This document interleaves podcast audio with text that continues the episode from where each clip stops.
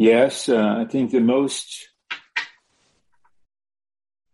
the most ever, uh, ever before, 49 questions. Some are in categories. And so I just do what I can. I'm not apologizing. There's nothing to apologize for if I can't answer the question, but I just am acknowledging I'll do the best that I can following the Lord's leading in the sense among us in fellowship. And for those that uh, are in a meeting like this for the first time, there's a reason I call it Q and R, question and response, rather than question and answer. Because I don't have answers for almost everything and anything that is brought into fellowship only eh, only have answers concerning questions of truth if the answers have been revealed in the Word of God and have been clearly presented by the ministry of the age, then I can answer, and it's not simply a response. But as usual, most of the questions are somewhat personal about our personal life, our church life, our Christian life, our feelings and concerns that we have. And so I'm simply responding as your brother. This is in fellowship. Please don't receive anything as a requirement, as a, a commandment. This is fellowship. If it doesn't ring true in you, set it aside. If it doesn't apply to you, let it go. If it might be somewhat helpful to you, consider it before the Lord. And um, I will, some of the questions, it's not because they're not important, but a very short, even succinct response may be sufficient for now. And so I begin with a leftover question from the brothers meeting yesterday. And this can be answered maybe in just or responded to in just 47 seconds, maybe only 43. The question, knowing that the Lord's return is imminent, are there clues to who the Antichrist might be? Do we see events happening right now that might give an indication to us who we might be? As far as I know, there are no signs. There is no indicators at all. And I just refuse to use imagination.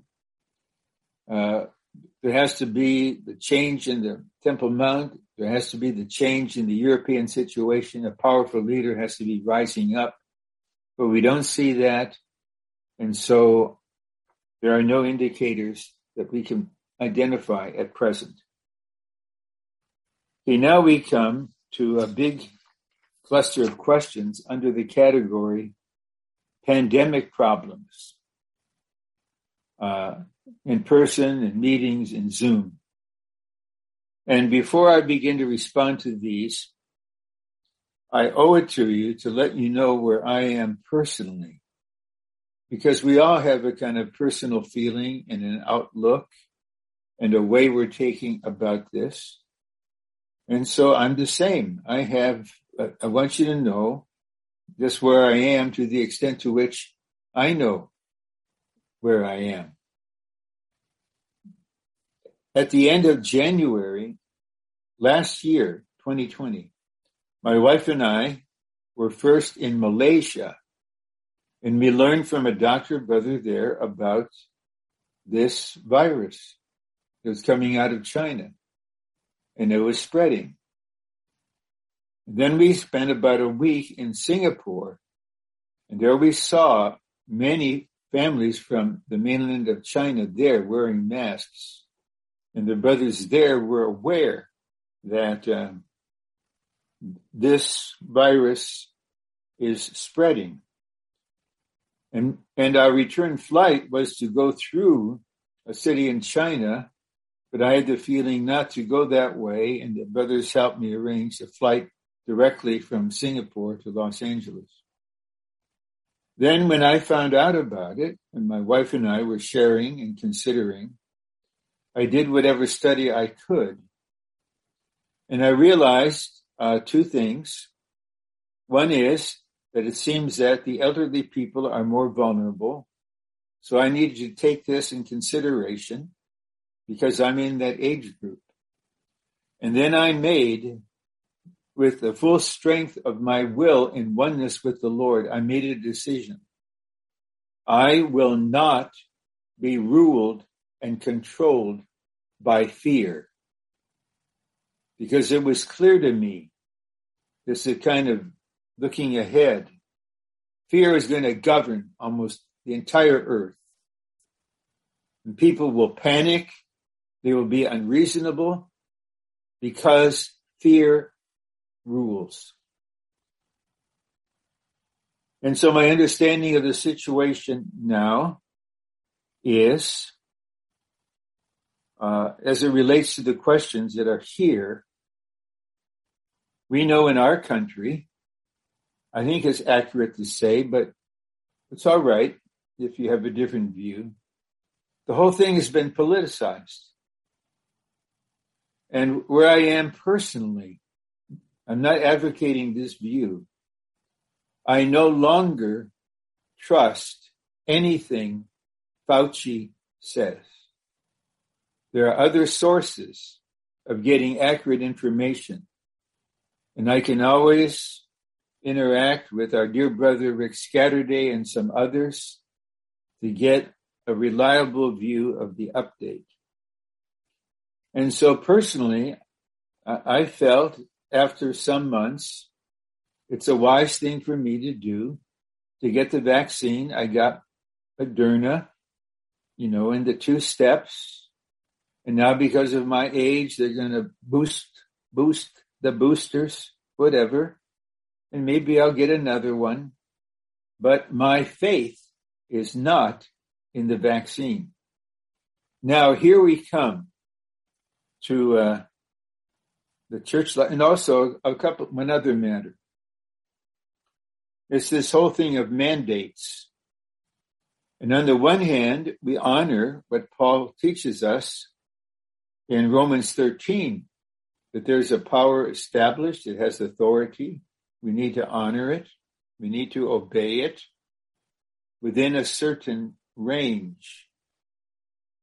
But we cannot blindly follow everything the believers in the first century in the Roman Empire, they were demanded to go to a temple, offer some incense, and then declare Caesar Kurios. Caesar is Lord. And they could not, and they would not do it. So many of them were killed. And so there are many things. I just have to let you know where I am. Uh, where I'm serving a living stream. They supplied mass for the serving ones. And then recently, because of the, the Delta variant, they just required those if you're in the building to wear a mask. And then I contacted the officer brothers and I said, you see this mask I'm showing you? I showed it to Rick. Uh, Rick. I asked him, does it work? He said no. Many of the masks do not. And I searched to find one. If I'm going to wear one, I'm going to wear an effective one. So I bought some NK95s. And so this is just where I am regarding this. And my feeling is, as a brother, and as a fellow human being that the human beings they should have the right to make decisions concerning their health. They should be able to do that. And therefore, I want to refer to how the elders in Anaheim addressed the situation in the beginning. And this is March of last year. This is what they said to me, it was really wisdom that if you have any symptoms that are related to this virus, any at all, please stay home for your sake, for the sake of the saints. And also, if you have been exposed closely to someone who has the virus, then please stay away for a period of time. But since then, there has not been some kind of particular requirement. Of course, we're not meeting altogether. Now, some of the main questions are concerning this. And I'm not surprised and I'm not criticizing when I point out the questions are not merely questions. They're the expressions of feelings and opinions. And it's hard not to have a feeling and an opinion. It's just that we shouldn't push it. We shouldn't insist on it. This is what we feel. This is what we think. This is honest fellowship. But here, here's one question. Some of the local churches have started to meet in a hybrid way with some in person and some on Zoom. Sometimes the ones who are on Zoom are made to feel left out. What do you mean made to feel? Who is doing this? You may feel left out. Are the brothers making you feel that way? Second class? I don't know. And are less important than the ones in person, whether intentionally or unintentionally. There is pressure for everyone to come back, even though each one has his own situation. I can see the enemy potentially using this to create a wedge or subtle division based on how we meet if we are not one with the Lord in how we treat the saints and how this matter is handled. And so again, I'm, I'm speaking from the only point of view I have, which is mine as a brother. It is the elders or the leading brothers in each of the local churches who will make the decisions under the headship of Christ concerning meetings in person and or with meetings on Zoom. I respect and honor the decision of the leading brothers in every church. This is their responsibility. Now, there's another aspect of this Zoom uh, viewing of meetings. Some get worn out by it. They're on Zoom and they work. Now they have to zoom in for the meetings. Some prefer it oh, even there was an announcement of a gospel meeting on Zoom and a brother should have known better. He said, oh, it's, it's so much simpler. We don't have to have chairs. We don't have to come to a meeting place. We can be on Zoom. Well, let's look at something very basic of what the church is. The basic definition of a church the Greek word ekklesia, the called out ones, is an assembly. A local church, by its nature, is the assembly of the believers in that locality. Anything other than that is abnormal. It may be necessary, but it's abnormal. And so, if the elders, the leading brothers in Church X decides from now on, on the Lord's Day, we will have the Lord's table together in our meeting hall and we will not require masks and we will not require social distancing. Or they may say, wear masks or we'll have social distancing. And by the way, just a little footnote. Can anyone demonstrate to me the scientific basis for the six feet distancing. There isn't one. But we're told that it is. And if I go into a store like Walgreens to get some medicine, I'll stand in line six feet apart, maybe even have the the foot symbols on the floor. This is where you stand. I'm not going to protest that, but I don't believe a lot of this stuff. And so I'm going to really open up one point now, a hope I have for the church in Anaheim, that the time will come and I just will trust the brothers. They will announce all the church meetings will be in person. There will be no more Zoom attendance. We may photograph, we may videotape the meetings. The saints can see them later. Or they may continue with hybrid. Whatever they decide, now please listen carefully. I will honor and I will obey. But personally, before the Lord, I'll have to decide how I will live according to that. If the brothers say we will now start meeting in districts in the meeting halls, and we want you to be six feet apart, we want you to wear the masks. I don't know how we'll pass the elements. Then I'll have no problem with that. But I will stay home. Probably. I will stay home. I won't say anything contrary to it. I won't criticize it. I won't gossip about it. I would just say, I just want to wait until we're somewhat normal. That's just where I am right now. And so the saints, this is somewhat of a test for everybody.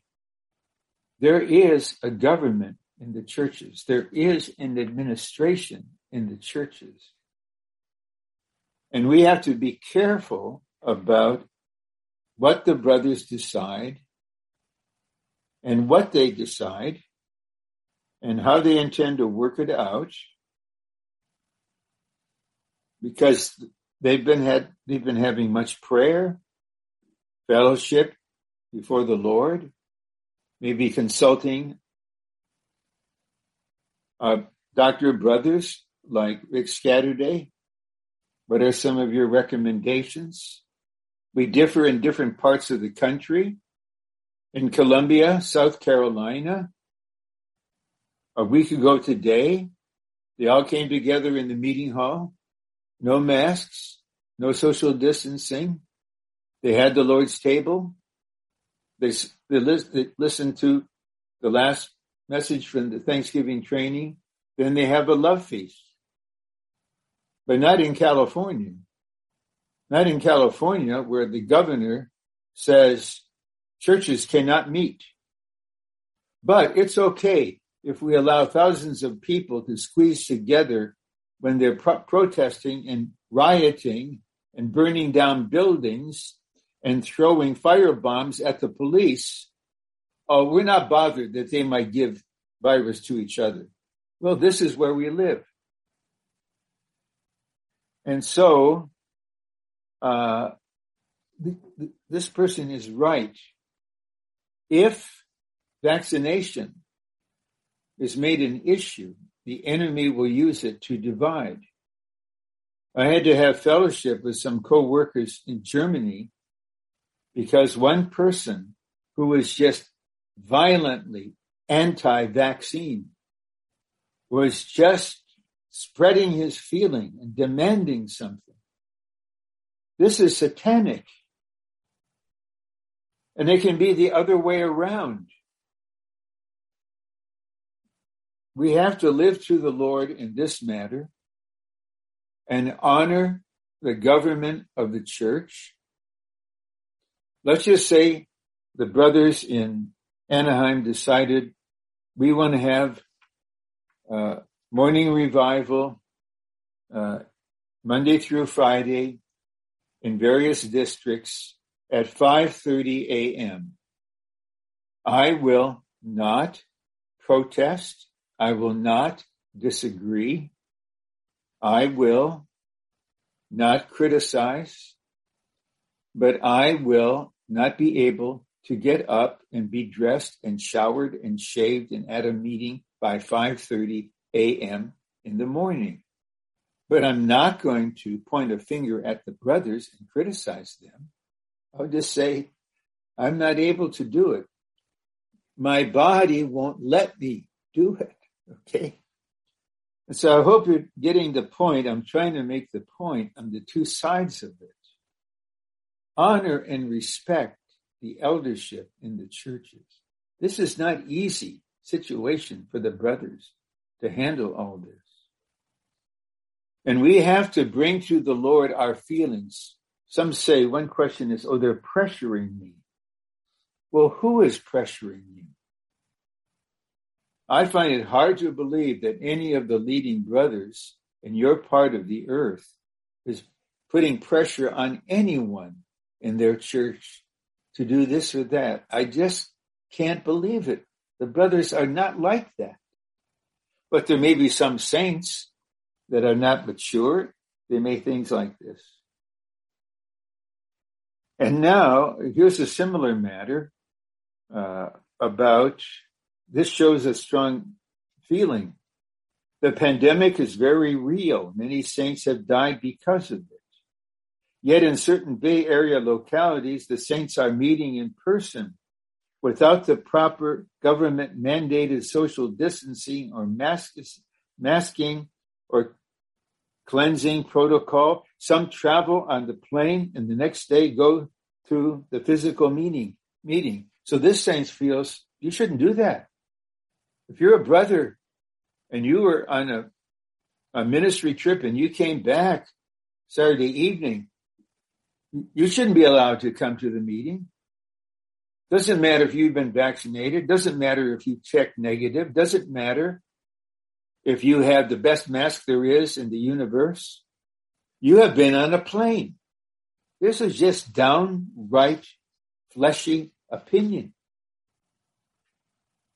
If a brother who's been on that plane and has some reason to consider, I might have picked up something, then right away he decide, I'm not going to expose this to anybody.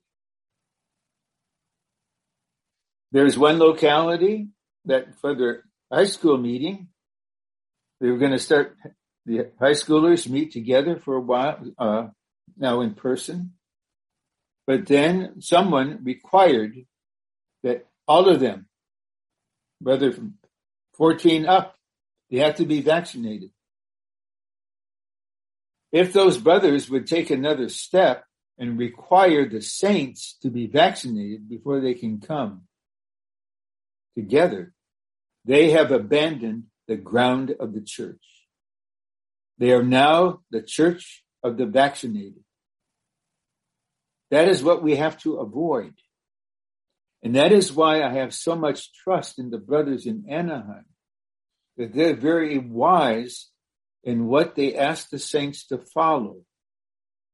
If there's any symptom, many of those where they're working, where they, uh, they may not have the vaccine, they are checked every week and they get a negative test.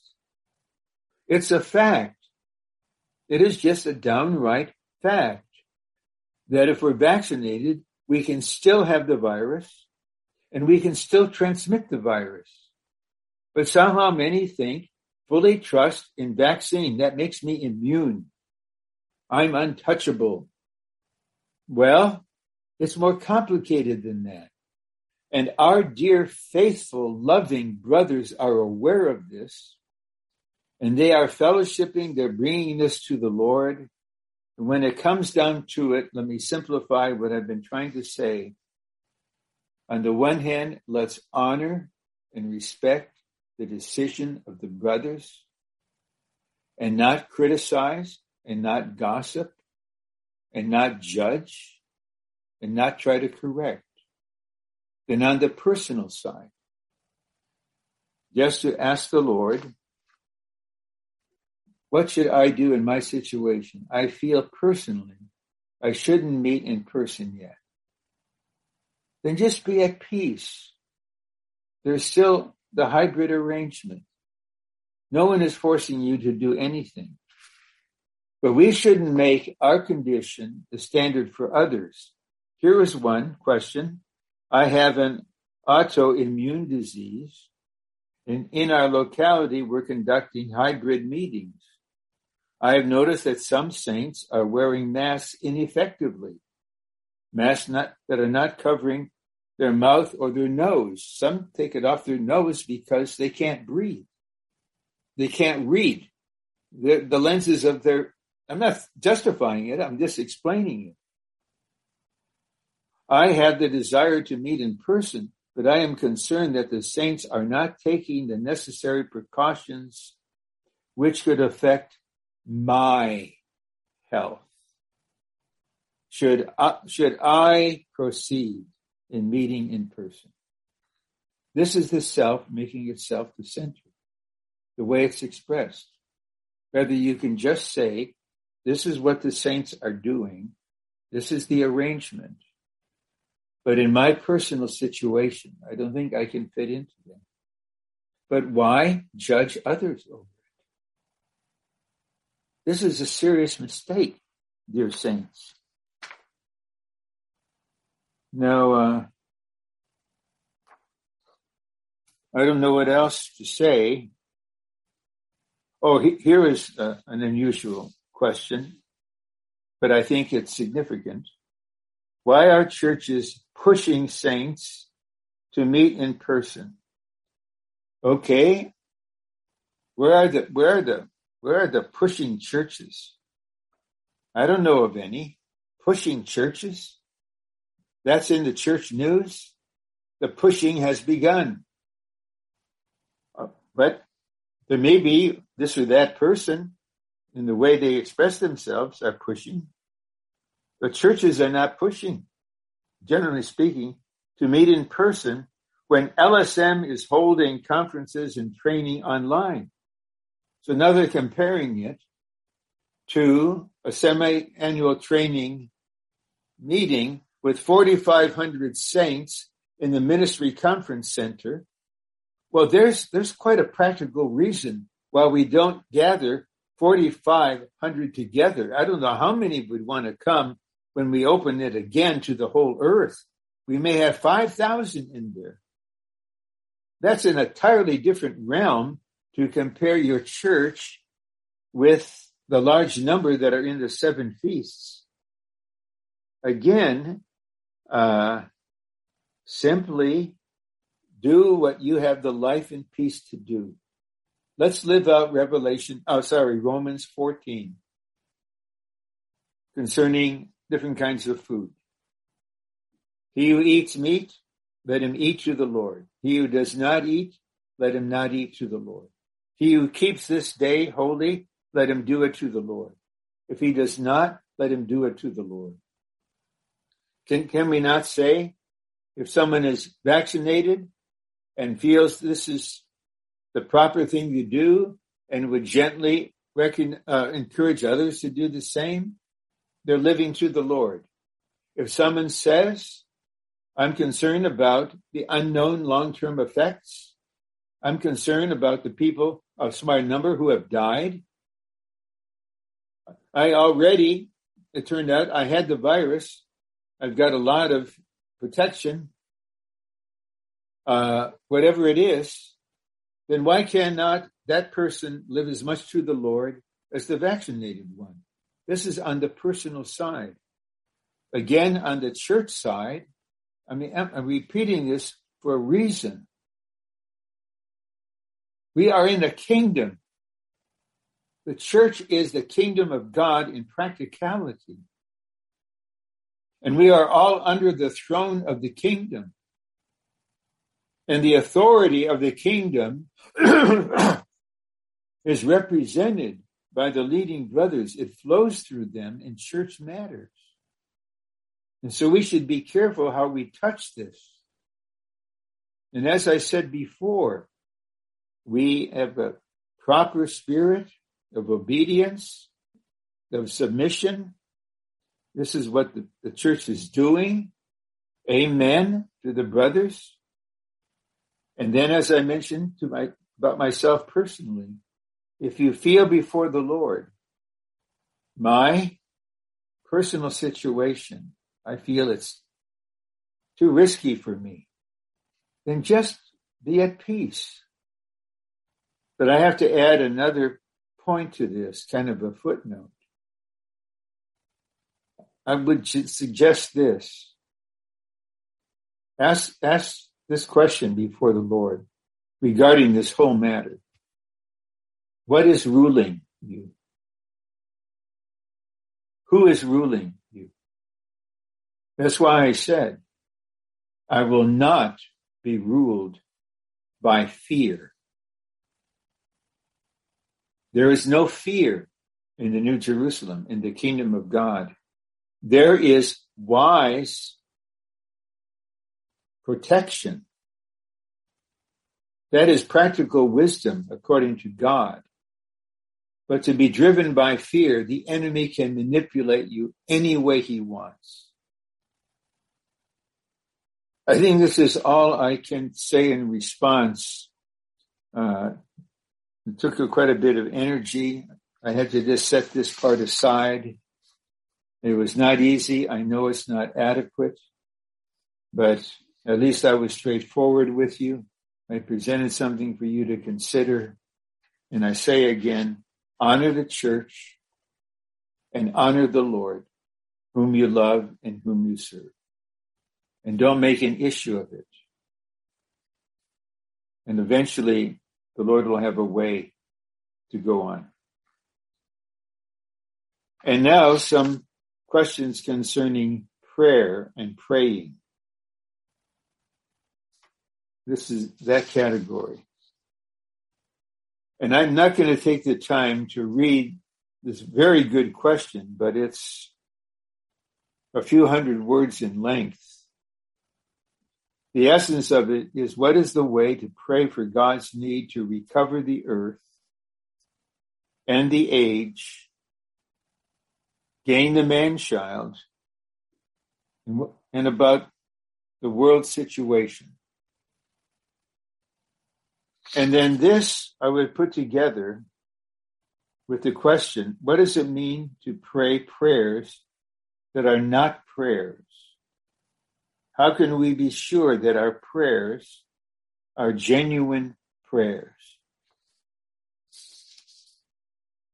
Then I come back to how do we pray about the world situation? I'm so glad this question is brought forth. Personally, I'm kind of dispirited and weary of just getting one week after another a list of so many outward things related to the church life. And some dear saints, I'm not against lists. I don't want to give a misunderstanding. But then there are saints now in small groups praying on Zoom. Their concept is we just pray down the list.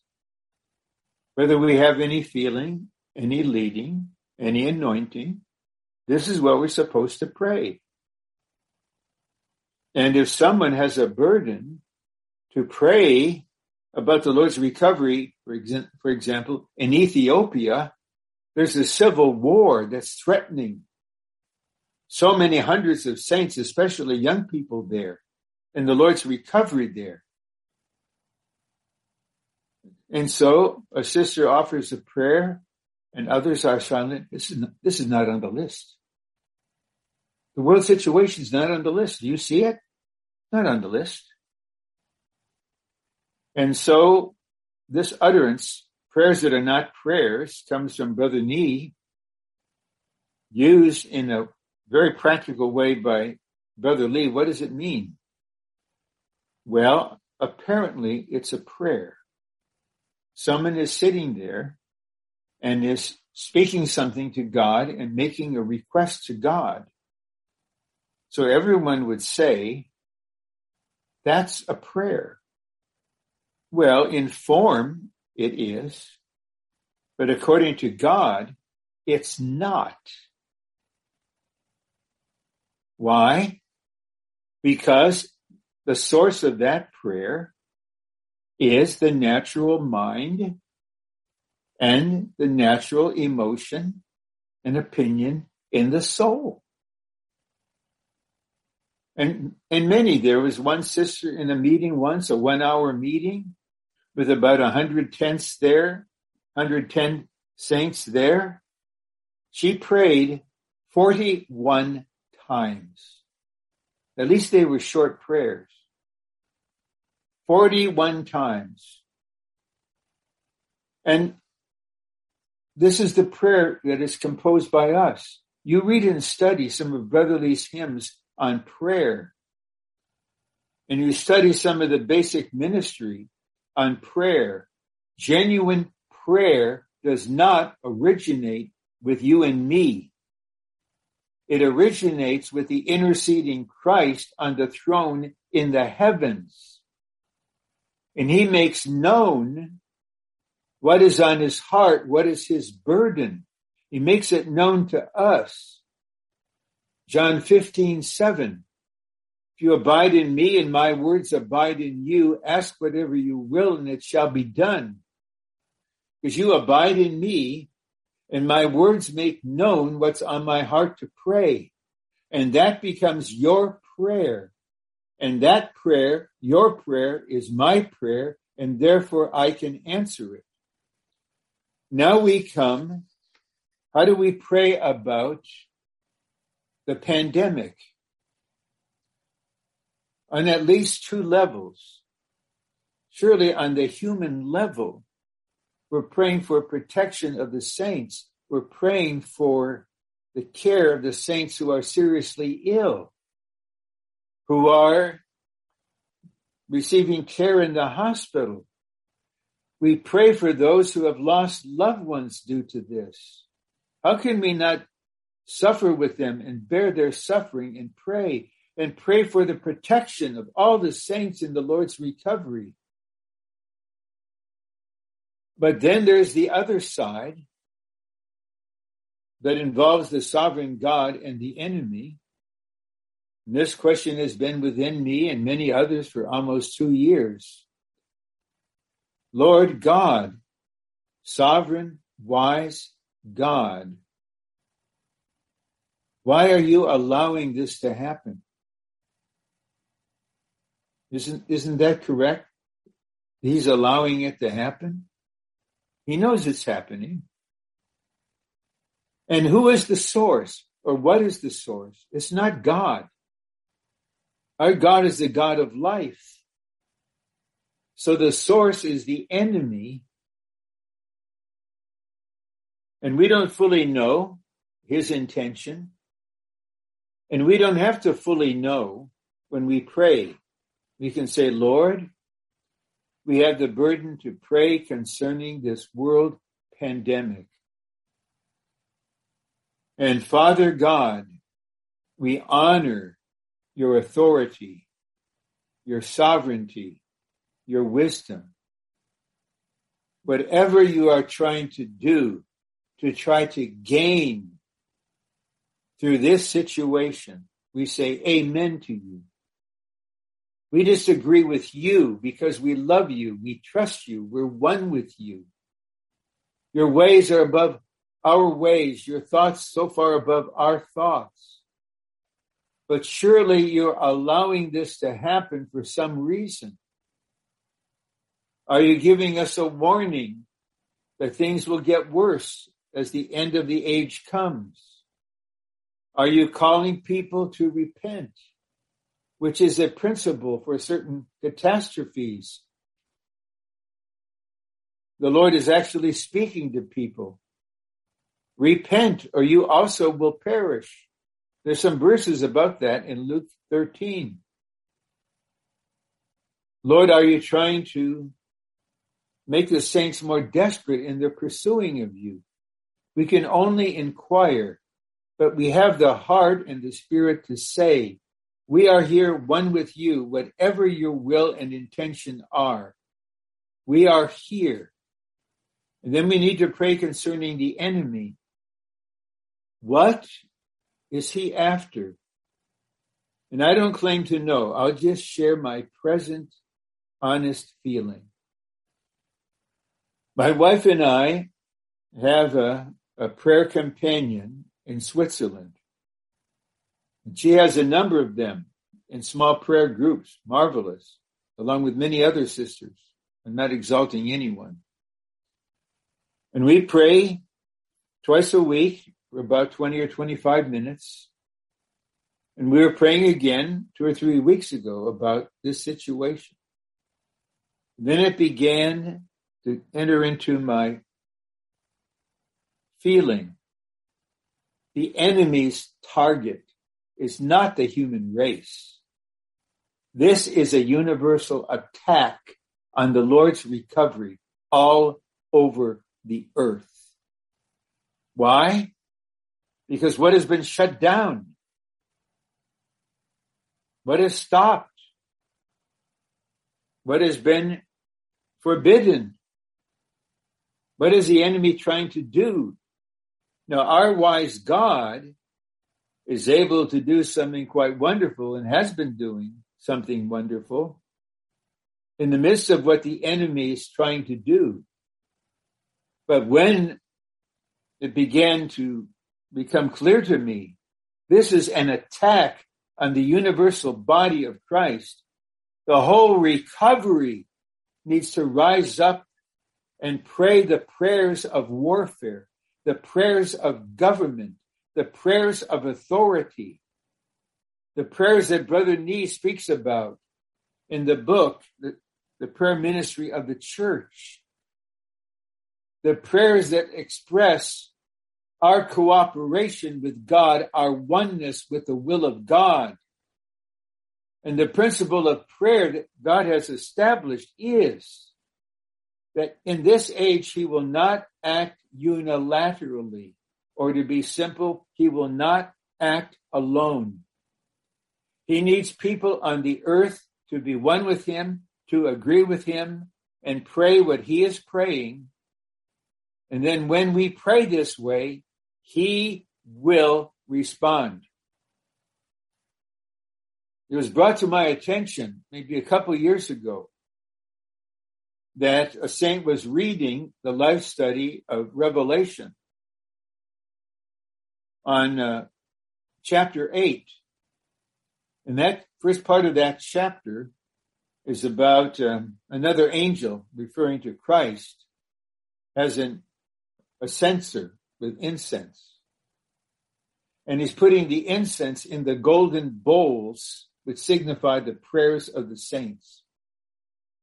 And these golden bowls are mentioned in Revelation 5. So we have the prayers of the saints. And now the incense from the incense altar is put in the bowls. And then the Lord offers these prayers to the one on the throne. And there's a powerful reaction. And in the life study message that's related to that chapter, Brother Lee is saying, the time will come when you will pray in a certain way. You can't do it now, although surely he was able to. The world situation will become so desperate that you will pray in a way you've never prayed before with such desperation to call out to God, when will you judge this evil age?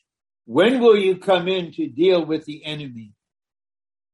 This is not a bold declaration to God. It's an urgent prayer. And we cannot decide, oh, from now on in the prayer meeting, we're going to pray like this. But I'm beginning to learn with my counterpart. This is part of our life together.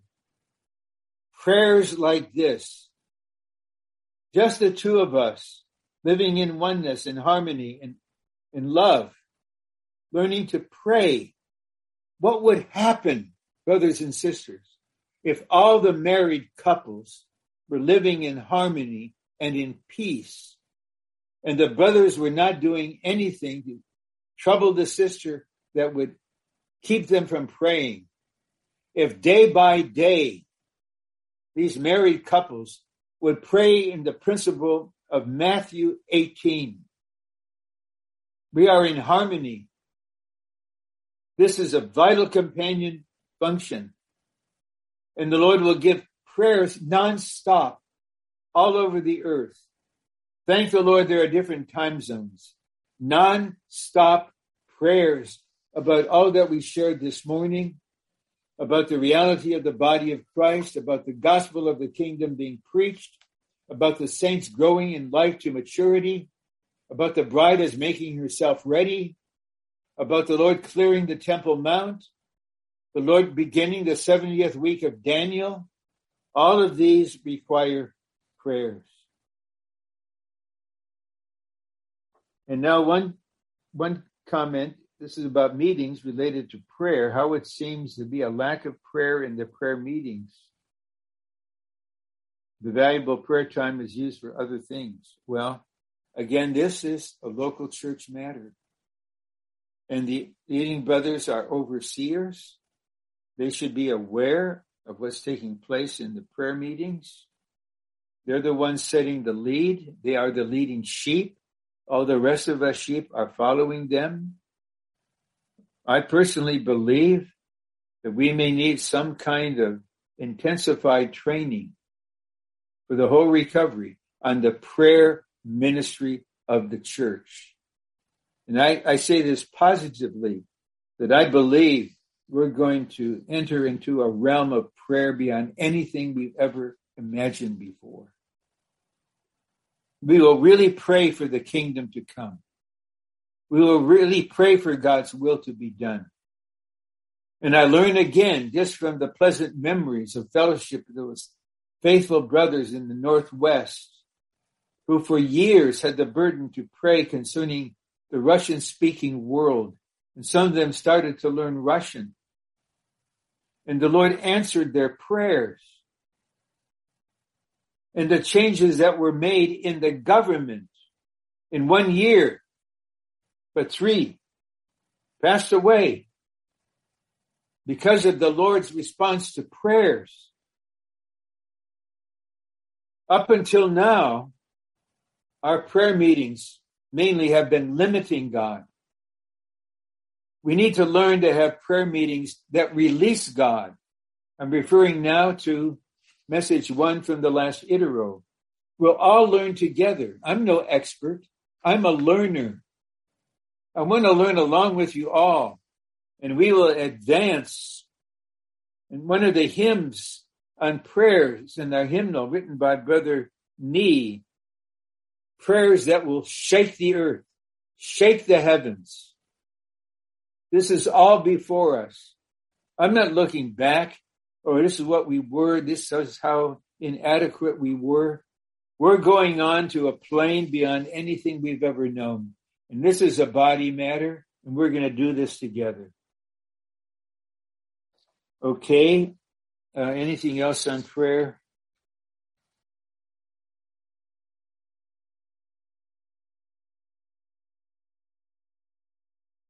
Okay, here's a, a, question more about following the Lord.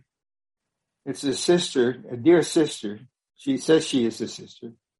How do we keep up with the ministry speaking and get constituted with them?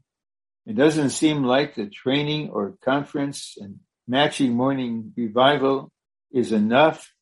Before we can even digest these words, we move on to the next thing and I can't even retain most of the nuggets from last year's training. Okay, you and everybody else. So I suggest something. Okay. Did you hear the word suggest? Okay. It's something I practice and it's helped me a lot. So I suggest. First of all, we are part of the universal body of Christ and the seven feasts release the Lord's word to the whole recovery. And so we need to assimilate what we can of that. Only the whole body can assimilate all of that. No individual can assimilate all of it. You just get a little bit. That's normal. It's like having coming to a love feast. Do you have to eat some of everything on the table? No. You, you just take what is good for you and as much as you can take. So don't set a standard for yourself that none of us can reach because it's for the whole body. Then this is what I suggest. The holy word for morning revival material is it's precious. It's life supplying. It's enlightening. But your personal stage in life is very different from that. What you need personally for love to be perfected in you, for your function to be manifested, for you to grow in life, you need a personal, I would say, ministry project with the Lord. Now, this is what I mean. And you do this as you ponder your daily schedule. So many, many times I just had the sense, Lord, for my personal need, what book of the Bible should I be in personally? And even now, as a brother in the ministry and one of the workers, Lord, I'm not asking for subject for messages, for conferences, material for the seven feasts. Lord, it's what I need personally. You know where I am personally. And then I have the leading. And then I consider in my daily schedule and the energy I have and the responsibilities I have, and maybe just few to several minutes a day. I pursue the Lord in that book and in the footnotes and the ministry related to that portion. Because I personally need this.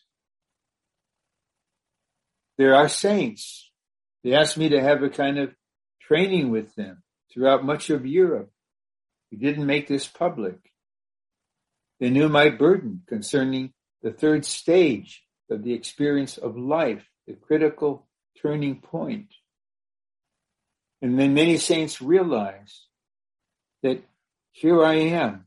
Now the Lord's bringing me to dealing with the self. Now, there are there, there's not a message recently on dealing with the self, a conference, a training on that. That's not what's in the seven feasts. That's not in the holy word for morning revival. But this is what I need. The Lord said, I know. So how about you just set aside 10 or 15 minutes according to your schedule and just pursue this. Don't minimize little by little. Something slow and gradual. That's why I really like, I actually love a kind of subtitle in one of the elders training books. Oh, I really love it. What does it say? The tortoise wins the race. Because with my flat feet, I've been a tortoise my whole life when it comes to running. And in some ways, my disposition is tortoise like, perhaps. But just to realize 10 or 15 minutes a day, how much is that in a month? How much is that in a year? How much of that is in 10 years? And the Lord, who's the shepherd of your soul, he knows what you need. If you're just not clear, then seek fellowship, not just with an older sister or brother, but a maturing in spiritually maturing brother and sister and ask, this based upon the fellowship and based upon your, to the extent to which you know me, what do you think I should pursue personally?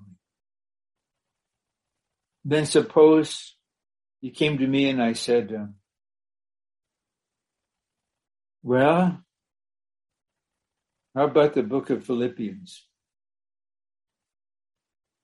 But then there's another brother that I know he has the burden and the calling from the Lord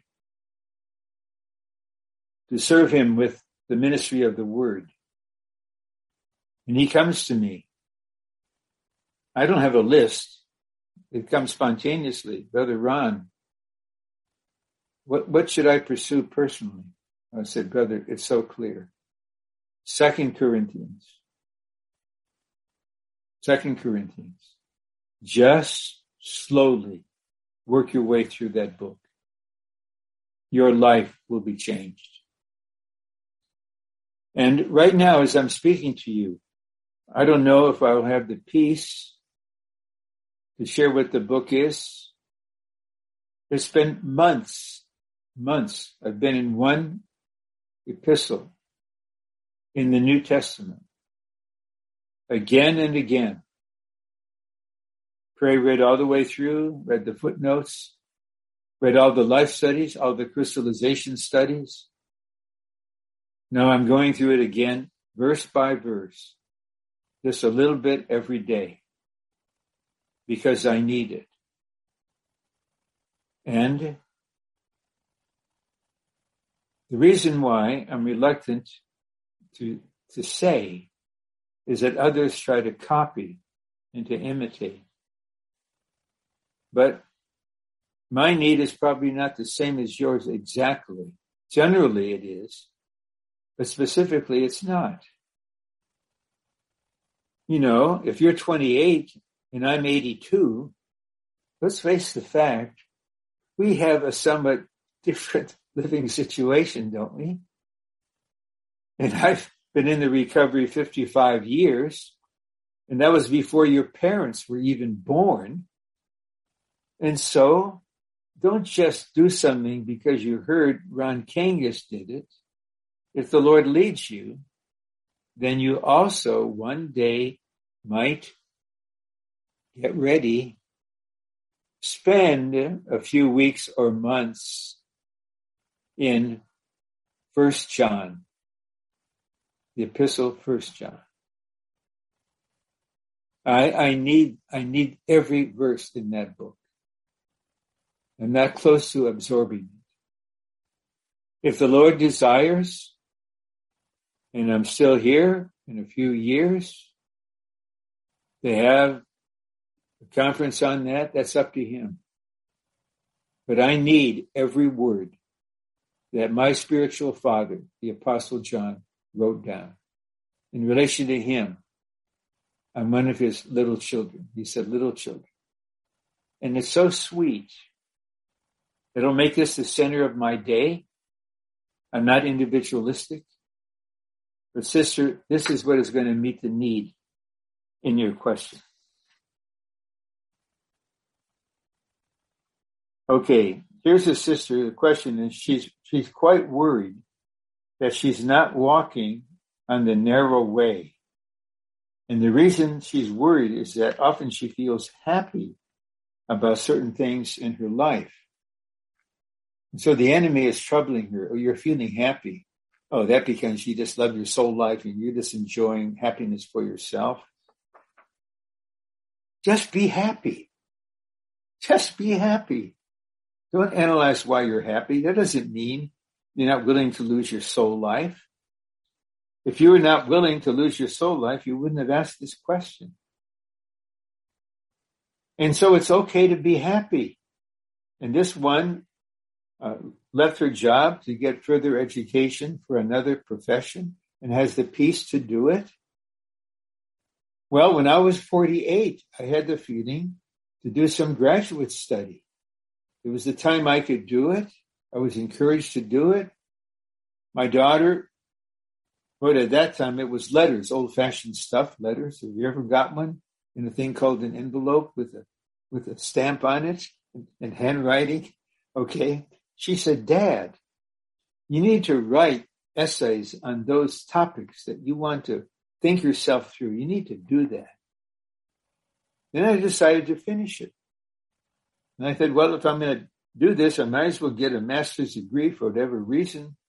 So then I wrote the thesis and I dedicated uh, to my daughter who wanted me to write it and dedicated to my wife who was glad I finished it.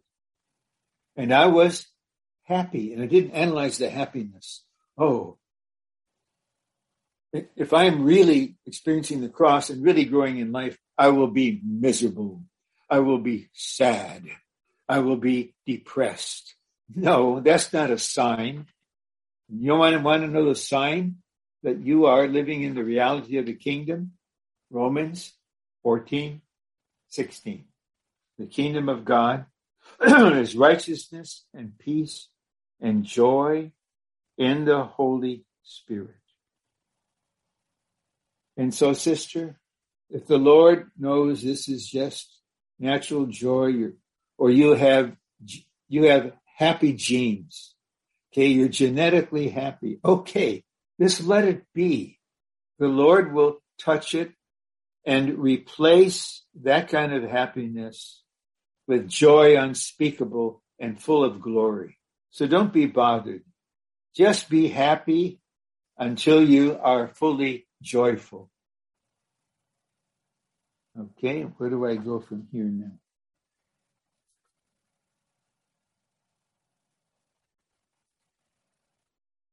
Okay, let's see.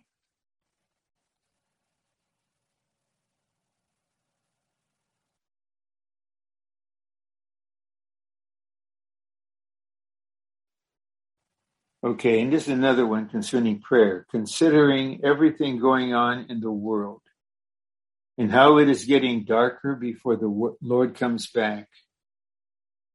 We don't want to pray against what the Lord is doing, since we know the age is degrading and perverting.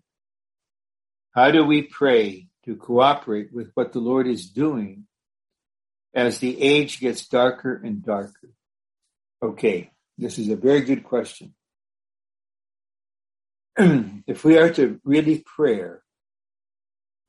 we have to come to the Lord calm, peaceful, and quiet inwardly. With our mind and our emotion subdued.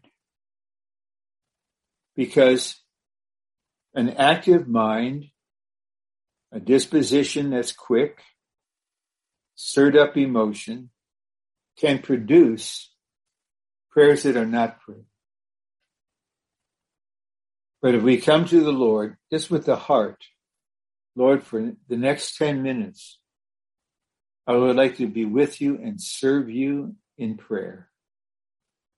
And now I'm coming through your precious blood with you as the reality of all the offerings and I'm here. I want to pray in harmony with you. And what's in my heart is that your will will be done on earth as it is in heaven. I encourage you to read the dear one who asked this question, the first chapter and maybe the second chapter of the book Lessons on Prayer and maybe read over the outline from the last ITERO on prayer, the per- meaning of prayer and the purpose of prayer. And so when we come to the Lord with the intention of praying for his interests, for his will, then we open up to receive a transmission from him. And he will give us the sense to pray about this. Now, at other times, we need to pray in a very different way. Please don't lock yourself in in a kind of small prison cell. Sometimes you need to just talk to the Lord about your need, your situation, what's going on. Paul says this in Philippians 4. Do not be anxious. Let all your requests be made known to God. Just tell him, Lord, how long, how long will this health condition remain with me? It's just getting harder and harder to bear. Make a request. Please do what you need to do. I can't go on with this. Or Lord, I'm so worried about my spouse or my daughter, this situation. You don't have to always be engaged in spiritual warfare and governmental prayers. This is your personal interaction with the Lord. Or Lord, I'm just here to receive your dispensing, your shepherding. But the question involves the prayer that is for uh, the Lord's present need. And when we come to Him and we open to Him, little by little, we will experience this through our intuition. He will make known to us what's on His heart. We just tell Him, I am here, opening to you. I'm alone, but I'm actually not in the alone. Alone, I'm in the body, and I like to serve you and pray. And then maybe the Lord could bring something to you and you pray. Or sisters, I mentioned sisters first and then brothers. You're just going through your day. But your intuition is keen. It really is. And here you are. You're cooking. You're doing something practical. And then for some reason, you just have some feeling to pray about a certain person. Then just do it for two or three minutes.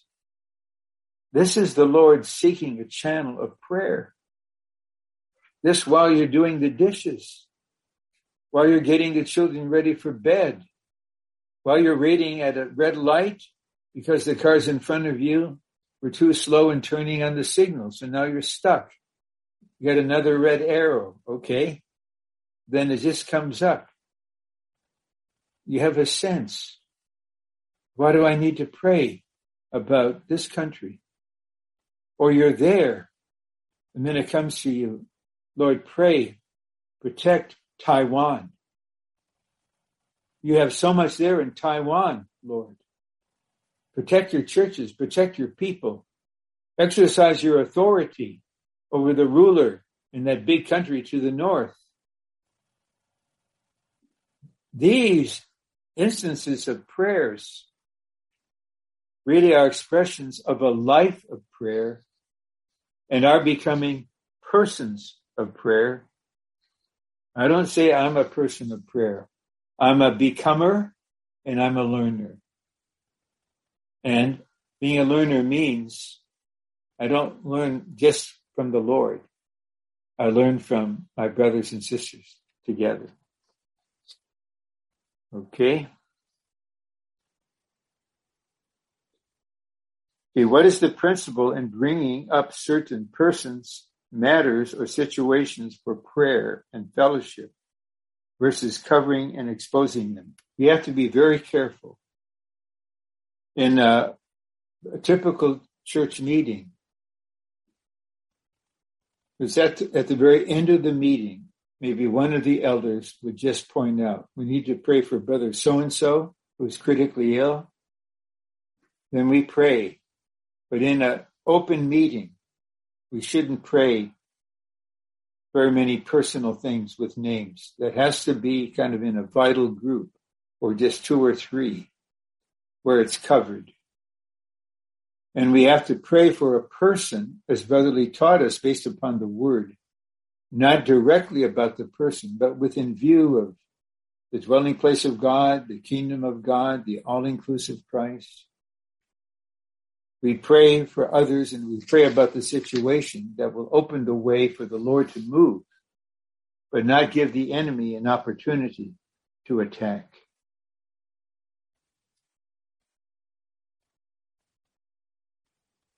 Here's another question about this. Sometimes we may have the sense that a specific situation, which may include a person and his activities, needs to be bound. How should we pray so that, uh, where do I go from here? Anyway, the question is how we should be praying about this. Uh, anyway, I can't find the other page. Well, consider Matthew 18. Two or three are gathered together by the Lord into his name. So they need us come together out of their own feeling. They were gathered together and Brother Lee refers to this chapter as a vital group in his final book the vital groups, his final Wednesday night meeting series. And now you are in the Lord's name. That means everyone is out of the self and you are in harmony together that means you are in one spirit and you are in one accord, one mind, emotion, and will. You're in harmony. And then the sense comes. The heavens have bound this. And now our responsibility is to bind on earth what the heavens have bound no matter what it is, and no matter who it involves. The heavens have bound this. He needs earth to cooperate. We bind it in your name. And likewise, the heavens have loosed, have, relo- have loosed this.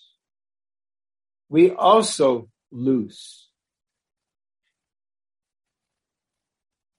This is a miniature of the reality of the body of Christ. These are God men in harmony. And I mentioned this before this weekend. And mentioned it on other occasions. I'm not limiting this to sisters. But sisters have a particular portion and function with respect to the ministry of prayer. After one of the apostles was killed in Acts 12 and Peter was put into prison, the church in Jerusalem prayed in a powerful way for prayers. And they may have known what the Lord told Peter. He will not go to be with the Lord until he's elderly. Then he'll be martyred. Now he's in prison. The enemy wants to kill him. And we know what happened. I won't retell the story. The angel comes and releases him. Then he realizes this is not a dream. I'm on the street. I'm free. Then where did he go? He went to a certain sister's house where many were praying. I just look to the Lord that all over the earth in the Lord's recovery, there will be groups of sisters, two, three, that they come together, whether it's on Zoom, whether it's in person, it doesn't matter. They come together purposely to pray. That's it. Maybe just 20 minutes. But I've become aware because sometimes I'm in the house when the prayer is going on in another place and I'm so encouraged. I'm so uplifted. I'm so supplied these prayers that are ascending, they're the prayers that are golden bowls in Revelation 18. Now the incense is being applied to those bowls and the throne, the government will react.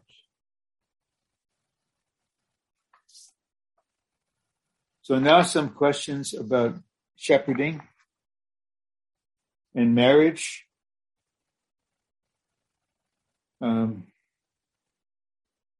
here's a question. It's kind of a sad situation. How can he share on how to help ones that have gone through the FTTA that have lost their function.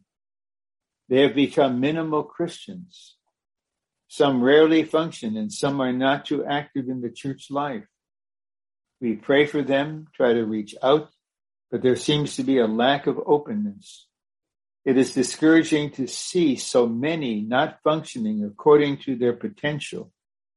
It is just not one or two, it's quite a few. I don't know the numbers. It could be 35, 40% of FTTA graduates. And that's why I told some of them on certain, for certain ones of you, your two hours, uh, two years, sorry, your two years in the full-time training are somewhat like the Mormons. When they give two years to go out proselytizing, you put in your two years, and now you just go back to what your goal is. Well, there's a couple things. Only the Lord fully knows. He's the one who searches the hearts. What has been their goal all along? Because some of them, I have to be careful here, but I also have to be faithful. Some of them have grown up in Christian families, church families, and they've been getting a double teaching from their parents and from the culture of their family's background. And that is, we are Christians. We're in the Lord's recovery. We are in the church life. But don't be extreme. Don't be extreme. You need to get the highest education, to be quite affluent, and get married, have a family, get a nice house. And please don't go far away. Please don't go on one of these journeys to another country. Just live 10 or 15 minutes away. And we can, I mean, the church is here. This is a two-sided message. This is what's in them. I want to be, quote, balanced. I want to be, quote, practical. It's those unbalanced ones that they go to other parts of the world and live there. They bring their family to another country where the Lord's moved there. That's extreme. And now I'm being very, very straightforward. In effect, they're saying, just stay here in Laodicea. Let's just stay lukewarm. Lukewarm. So we don't know what their constitution really was. And then others, now they're in another realm. They finished law school. Their first job is long hours. It starts out with a hundred K. And they've got so much opportunity to develop. And they use a word I will never use, my career. And I, I remember one dear brother, his parents are so dear in the church for decades and decades. And he decided not to come to the training. We respect that. Whatever, if it was the Lord's leading, we don't know. But what he said openly was, my career. Did Daniel have a career in Babylon? He didn't have a career. He was sent there under God's sovereignty.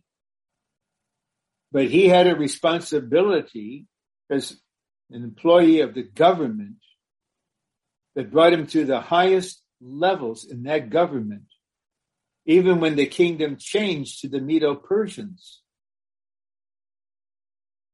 But the king said to him when he was about to be put into the lion's den, the God whom you serve continually will rescue you. He's working full time at a very high level of responsibility in the government. But the one over him, the king says, you serve the living God all the time. Then in the morning, he called him Daniel, servant of the living God. This is the testimony we can have. I mentioned this. I began to learn this from the first time I visited with saints in Taiwan to see many very highly educated physicians, university professors. One brother was the head of the Taiwanese version of the FBI and all of them living to the Lord. All of them a living testimony to the Lord.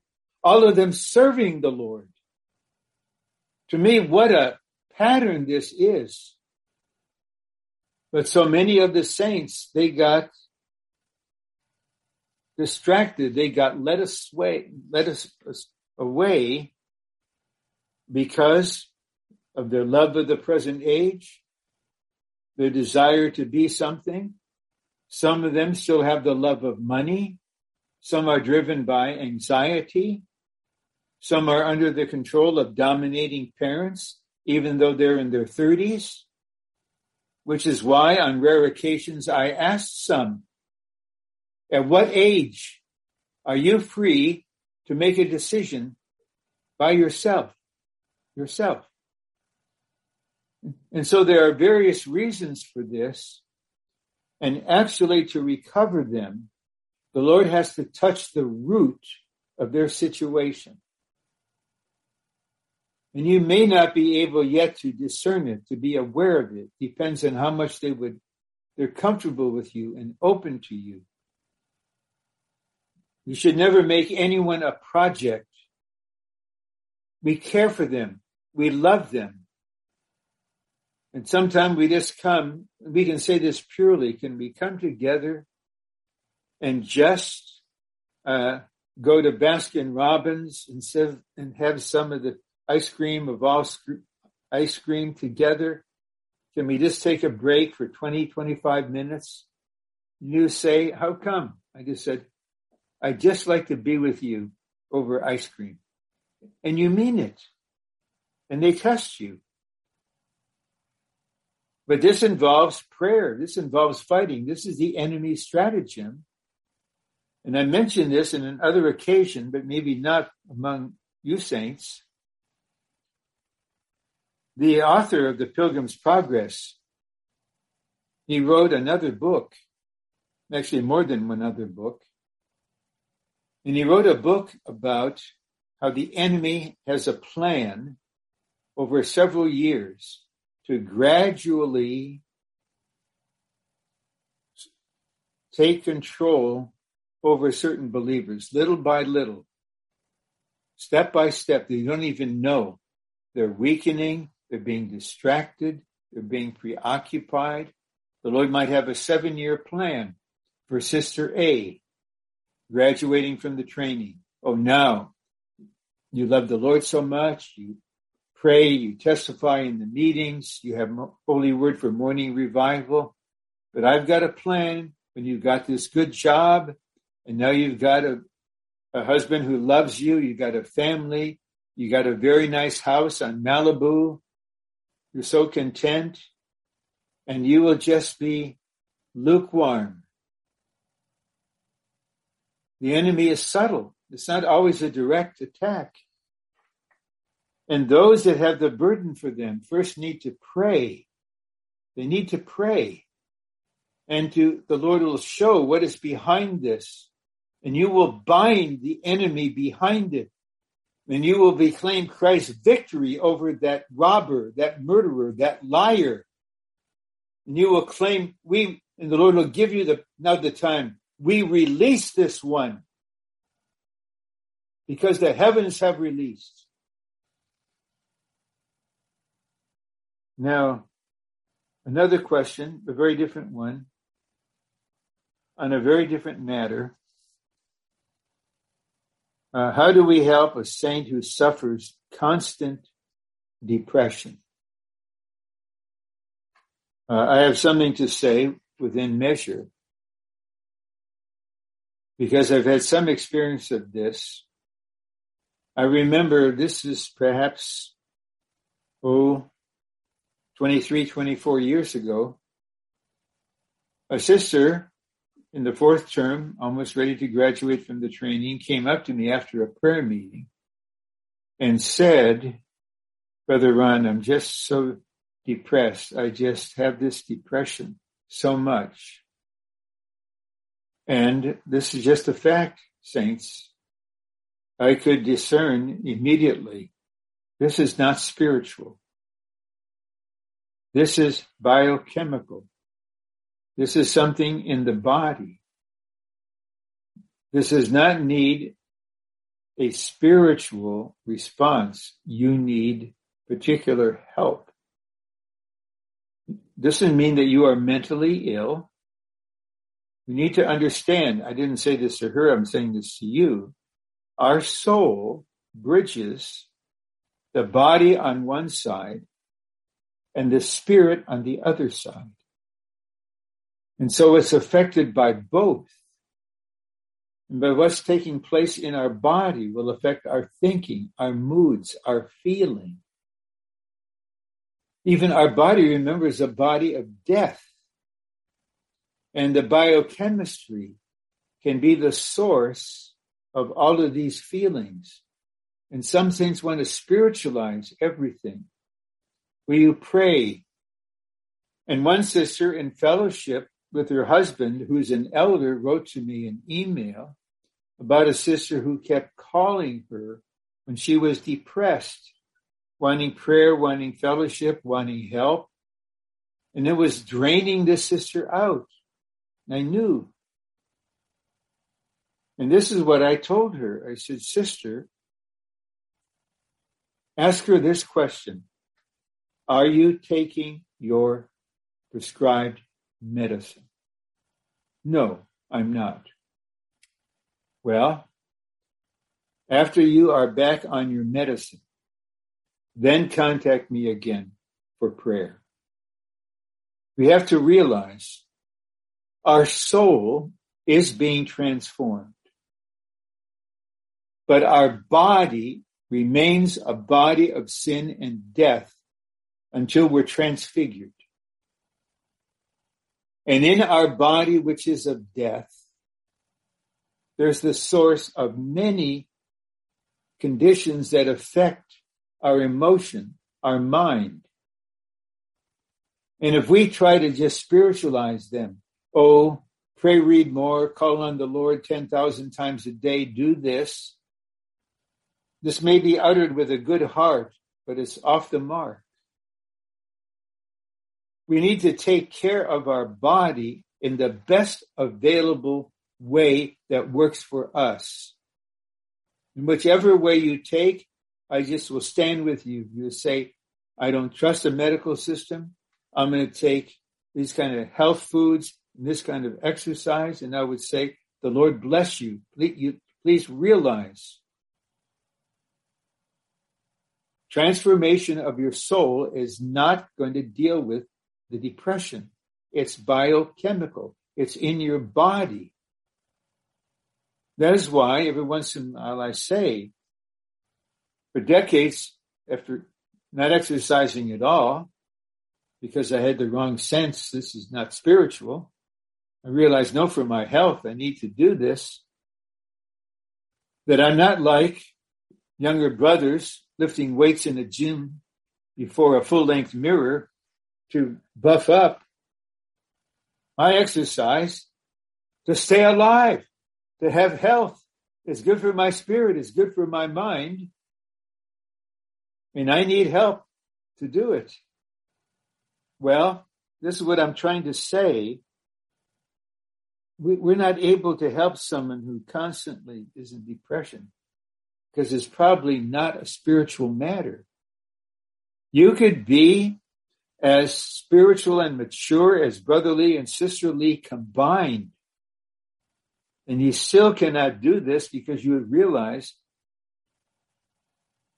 this is something that requires you to take care of your physical health in the way that you sincerely believe is best for you.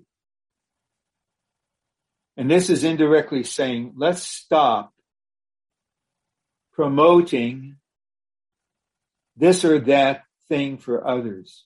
Oh, take these pills, follow this diet. And someone asks you, there's one elderly brother. And I just asked him for help and fellowship. How do you maintain your energy? How do you preserve your health to this age? And he shared some practical things to me. They weren't spiritual. I learned from this elder brother high in the 70s who was still running around the track every day until his body gave out. And so this is quite widespread. And there are cases where we are, you could say, saddened or depressed spiritually because we're personally disappointed at something. Mainly, we're disappointed with ourselves because we thought we'd be better and we haven't realized we ain't going to be no better at all. We're going to be transformed and renewed and so we're not disappointed with us. Rather, we're happy with the Lord. Okay, a few more as time allows. Oh, okay, now, oh, this is a hard one. Marriage, married life. As a young single working sister, how should we pray and fellowship about wanting to be married in a proper and practical way? A similar question a lot of sisters, 33 plus single sisters, have desires to get married, but in our locality, there are very, very few single brothers. And during pandemic, there are no blending so that we can get to know people in other localities. Some sisters tried online dating, uh-oh, but still wanted to marry a brother. There's a lot of conflicts within, and some of us feel it becomes a hindrance for us to come to enjoy the Lord. Please help. Another related question. I'm a young single sister. The Lord hasn't opened the door of marriage to me yet. I have and, and still struggle, okay, with certain matters. Uh, how do I go on? Okay, this is really the most difficult personal need among saints all the time. And uh, very often when I check on my email, and then I'm happy to see, oh, a picture and uh, a message. And the picture is a brother and sister. They're so happy. And the dear sister always has her hand on the brother's chest so that we can see on the ring finger is a metallic circle with a mineral on top. And they are so happy. He just proposed to her and they wanted to just share our joy. And so I had the same twofold reaction every time. Joy and relief. One less burden. Because this, the dear sisters are bearing quite a heavy weight on this. They are. And I have no solution. I know one sister, I was asked to go to a certain country in Europe because I was in Russia and I was going to be there and they asked, would you have a meeting, please, with the single sisters in our country? I thought, whoa. I would rather preach the gospel to penguins in Antarctica than to try to say anything to these dear sisters. Because I wasn't going to be there and just talk in pseudo spiritual language. They're in pain. And they told me the ratio of brothers and sisters in that country 20 sisters per brother. And so I'm sharing some of the things that I'll try to share in the next five minutes to encourage them, to comfort them about what they can do. And after about half an hour, a sister came in, obviously very strong, interrupted the meeting. stopped the meeting, criticized me. She said, I have prayed all the prayers I'm going to pray. I have shed all the tears I can share. I'm going to get married. I'm tired of hearing these kind of things. She didn't know what I said, but she thought it was just nonsense talk. She said, I'm going online and I'm going to present myself and I'm going to find a husband online.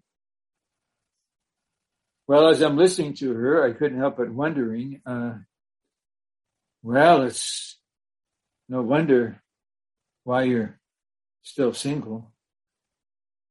I mean, it would take Hercules to be able to subdue you. Anyway, I didn't say that. And uh, then she told me about a sister in her locality who did this. She went online, showed a picture of herself, shared so many things, said she wanted to be married, and she got a husband. A Muslim contacted her. She married the Muslim, gave up her Christian life, her church life. Now she's married. She has a child. And so how can we recommend that way? Now it comes to a combination of the prayer side and the practical side. I tell the trainees if they want to know anything about what I think and feel about courtship. If God the Father is not the source of your marriage, of what will he be the source in your Christian life? Please bring this matter to him and ask God the Father to meet your need according to his will and desire concerning you. And do not allow yourself or anyone else to be the source. And you wait on him. And then the prayer follows Lord, your choice. I want to be like a Rebecca. You make the choice. I want to drop my expectations, my requirements, my standards. I trust your choice. You are the best matchmaker in the universe. And then how will this work out? Here's where I get somewhat aggravated, possibly wholly aggravated. And I just would like to say, I wish I could say to the whole earth, young brothers, be men. Be men. Take action. Pray. Act. Follow the Lord according to God. Be a man. Okay, I'm old fashioned. I think all brothers should be men since that's what they are. You seek the Lord. You get the Lord's leading. You get the fellowship. You risk the first step. But uh, it's not easy to help some of these brothers. We don't want to push them, but that's how I feel sometimes. Don't you have a need? Isn't there a longing in you? Don't you feel incomplete? Anyway, it's not a brother asking the question. This is a brother brother to brother fellowship, we could really be direct. But also practical in guidance. Now, regarding being limited, there are hardly any single brothers. We can't blend. Okay, I'm taking a little risk here, but I just will trust you with it. Let me give you the illustration first that will imply, that will indicate the principle. I'm aware of this sister who graduated from the full-time training. She's serving in the Living Stream office.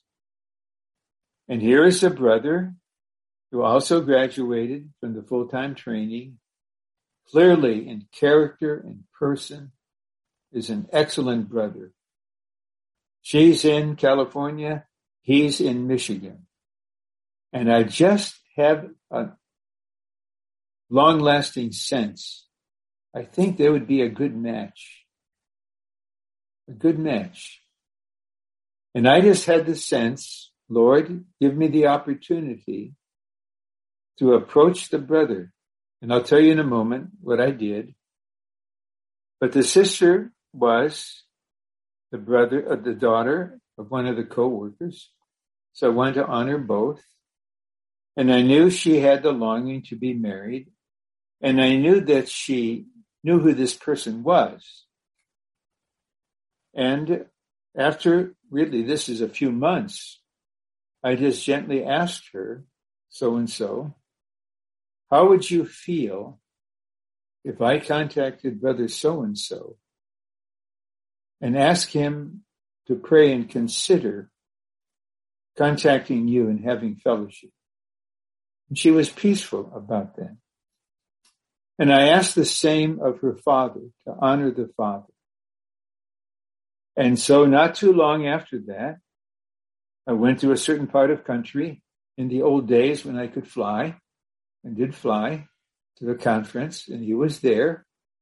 And after a meeting, we talked for less than two minutes. And I just said, brother, there's something I just would like to present to you for you to consider if you want to. Would you consider, would you pray and consider um, having some fellowship with Sister so and so? I think she would be open to that. That's all. No obligation, no manipulation. Then about a week later, he contacted me. He said, I feel good to do this. So I contacted the sister again and I told her the brother would like to initiate contact with you. And maybe at home she was leaping and skipping with joy but anyway, she said to me with a smile, yes, he can do it. I said, is it okay if I give him your email address? Yes, it is. So I contacted him, gave him the email address. To make the story short, the contact began by email and phone. The contact developed through personal visitation it continued with the brother having the leading to move back to California and serve there. They had a courtship. They got engaged. They got married. They have two children and they're really, really happy. And there have been other times when saints, they're not manipulative. The sisters may have the perception, they may have the intuition about it. But very often they don't have the wise way to work it out. But if they coordinate with a brother who's not subjectively involved, I know of another case, a sister in Washington, D.C., a brother in California. They didn't know each other existed. But there was just a sense if they met, they would be a match. And they met. And they matched. And they got married. And they had a family. And then one other time, uh, this happened after the Memorial Day weekend conference in 1978, a long time ago. After the meeting, this was in a hotel in Atlanta. I'm walking by and I see a brother and a sister sitting at a table actively talking to each other. And I knew both of them. And both of them wanted to be married and they're longing for a courtship and they had something fall apart because it wasn't of God. And then I just, they both knew me rather well. And I just paused and I spoke to her. I said, how do you feel right now? You feel good right now? She said, really, really good. And I said, so do I. Now, how did this happen? how did this happen? because a brother, oh, in his middle 50s, mature, experienced, he went up to this brother after the meeting. He said, Come here, brother so, so and so. I want you to meet, there's someone I want you to meet. And he walked over to where she was and said, Sister so and so, this is brother so and so, brother so and so, this is brother so and so. Then he walked away. They're sitting down, and that's how it started. And I got to speak the message at their wedding. And so there may be ways in which the Lord will use the body as long as we don't repeat what took place in Seattle and elsewhere, where one strong woman manipulated dozens of marriages. And then in order to have more followers, caused almost 50 divorces. I'm not exaggerating. So that shows how the enemy uses it. But there's a time in the body. And again, years ago, when I would be traveling into Europe a few times a year, I told one sister longing to be married to let her know you're still in my heart. Uh, I'll do what I can. I said, I'm going to, the, to Northern Europe and I'm going to find a big, strong Viking man for you to be your husband. Well, I never found him, but the Lord had another way. So I'm speaking somewhat lightly of this, but there's, there's no simple solution. But I want to say one other thing. I know the time is, we have just have 10 minutes and there's no way I can come anywhere close to covering all of these. I have to follow the leading on what seems to be crucial. That um, we just need to be open. If there's one, okay, there's one other way. I can't say I promote this or not. It just happens. I know of many situations where sisters unmarried sisters met a certain man at work. They were working together. And there was a feeling between them, an honorable feeling. And they just began to spend time together, to go out together. And of course, the sister brought it into fellowship. But she had already made something so clear to him because this was developing and there was reason for it to develop. She said, look, you need to know what I live for and where I live and what I do. And I am living for Christ and I'm in the church life. And I will not give that up for anyone or anything. That if you want to marry me, because I do want to marry you, I need to be able to continue this way. And I spoke at weddings, one of them interracial. And it wasn't that the brother said, okay, I'll just be nice and come to one meeting and now I'm in the church. Now I'm married and forget about it. No, the sister was wise. He saw something. He gave himself to the Lord. And now for decades, they've been going on together in the church life. That's why sometimes I've told sisters this. I hope you'll understand why. The New Jerusalem has 12 gates. Just don't compromise yourself.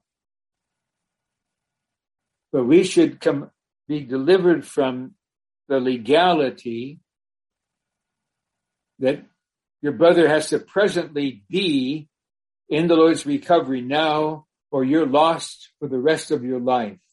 Who are we to say this? There was one sister that was in Irving, Texas. She had returned to Irving, Texas from the training.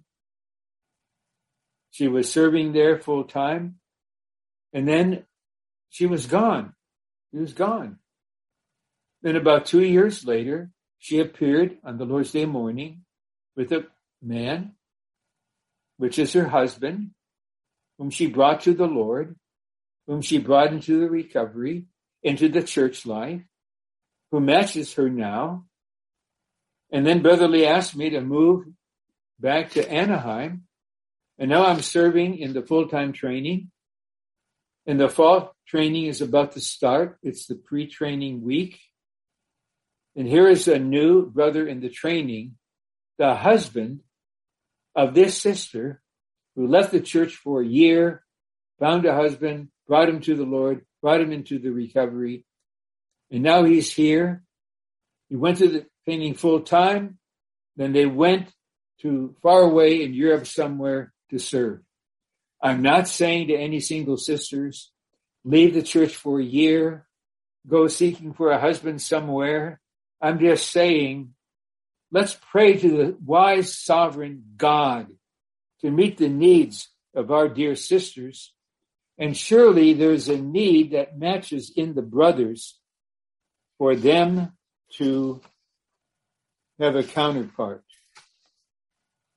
Now, I'm going to I'm going to conclude with this. Maybe it's not the happiest, but I feel I have to mention it because it's not really a question. You'll see something else about it. Friday, you alluded to a situation in 2018 where attendance looked low on the Saturday night meeting. And then certain working saints were seen at an NBA game. You mentioned this subsequent messages as an example of working saints lacking vision. Aren't there legitimate reasons for this happening? Maybe those saints were with new ones at the game and watched the recording after. Maybe the messages just weren't helpful. What about that situation gave you concern that the saints here lack vision?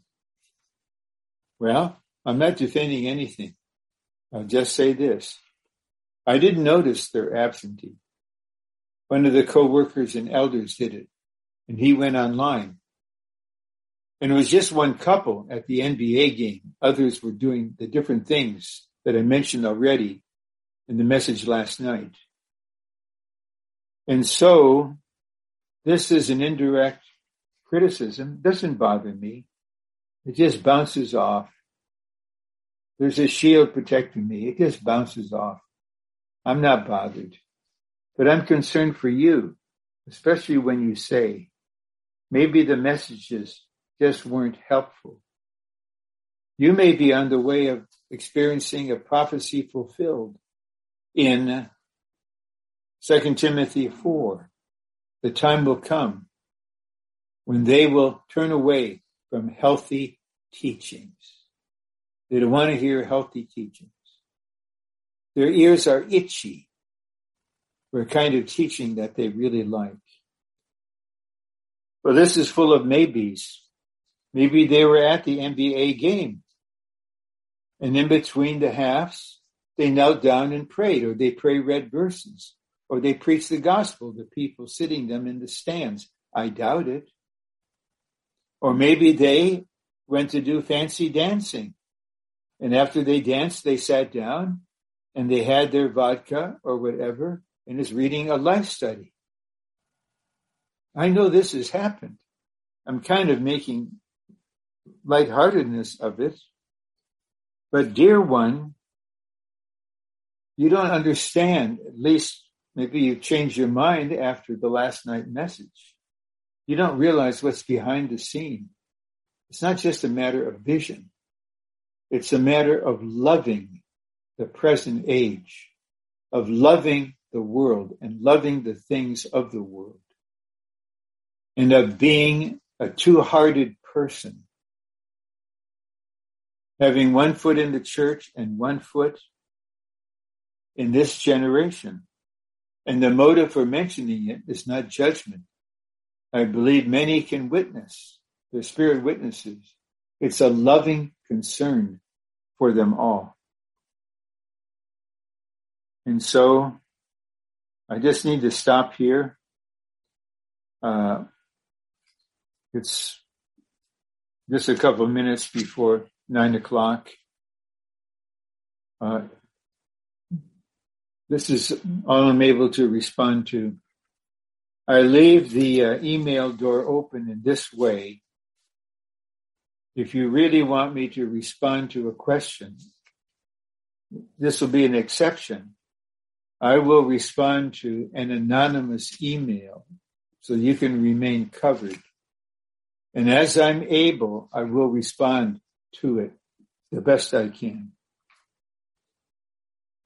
And so this is this year's question and response. Uh, I don't know how you feel. I feel peaceful, yeah. feel restful. And uh, we just bring all of these, the ones who ask these questions in our heart. We just bring them to the Lord for prayer, that He will shepherd them, save them, comfort them, encourage them, grow in life, and make them living and functioning members of the body of Christ, ready for rapture. So this is how our weekend ends. Amen. To me, it's been a blessed time, a blessed time being with you. May the Lord bless you all in every way, at every time, in every situation until we are raptured together. Blessings upon you. Amen.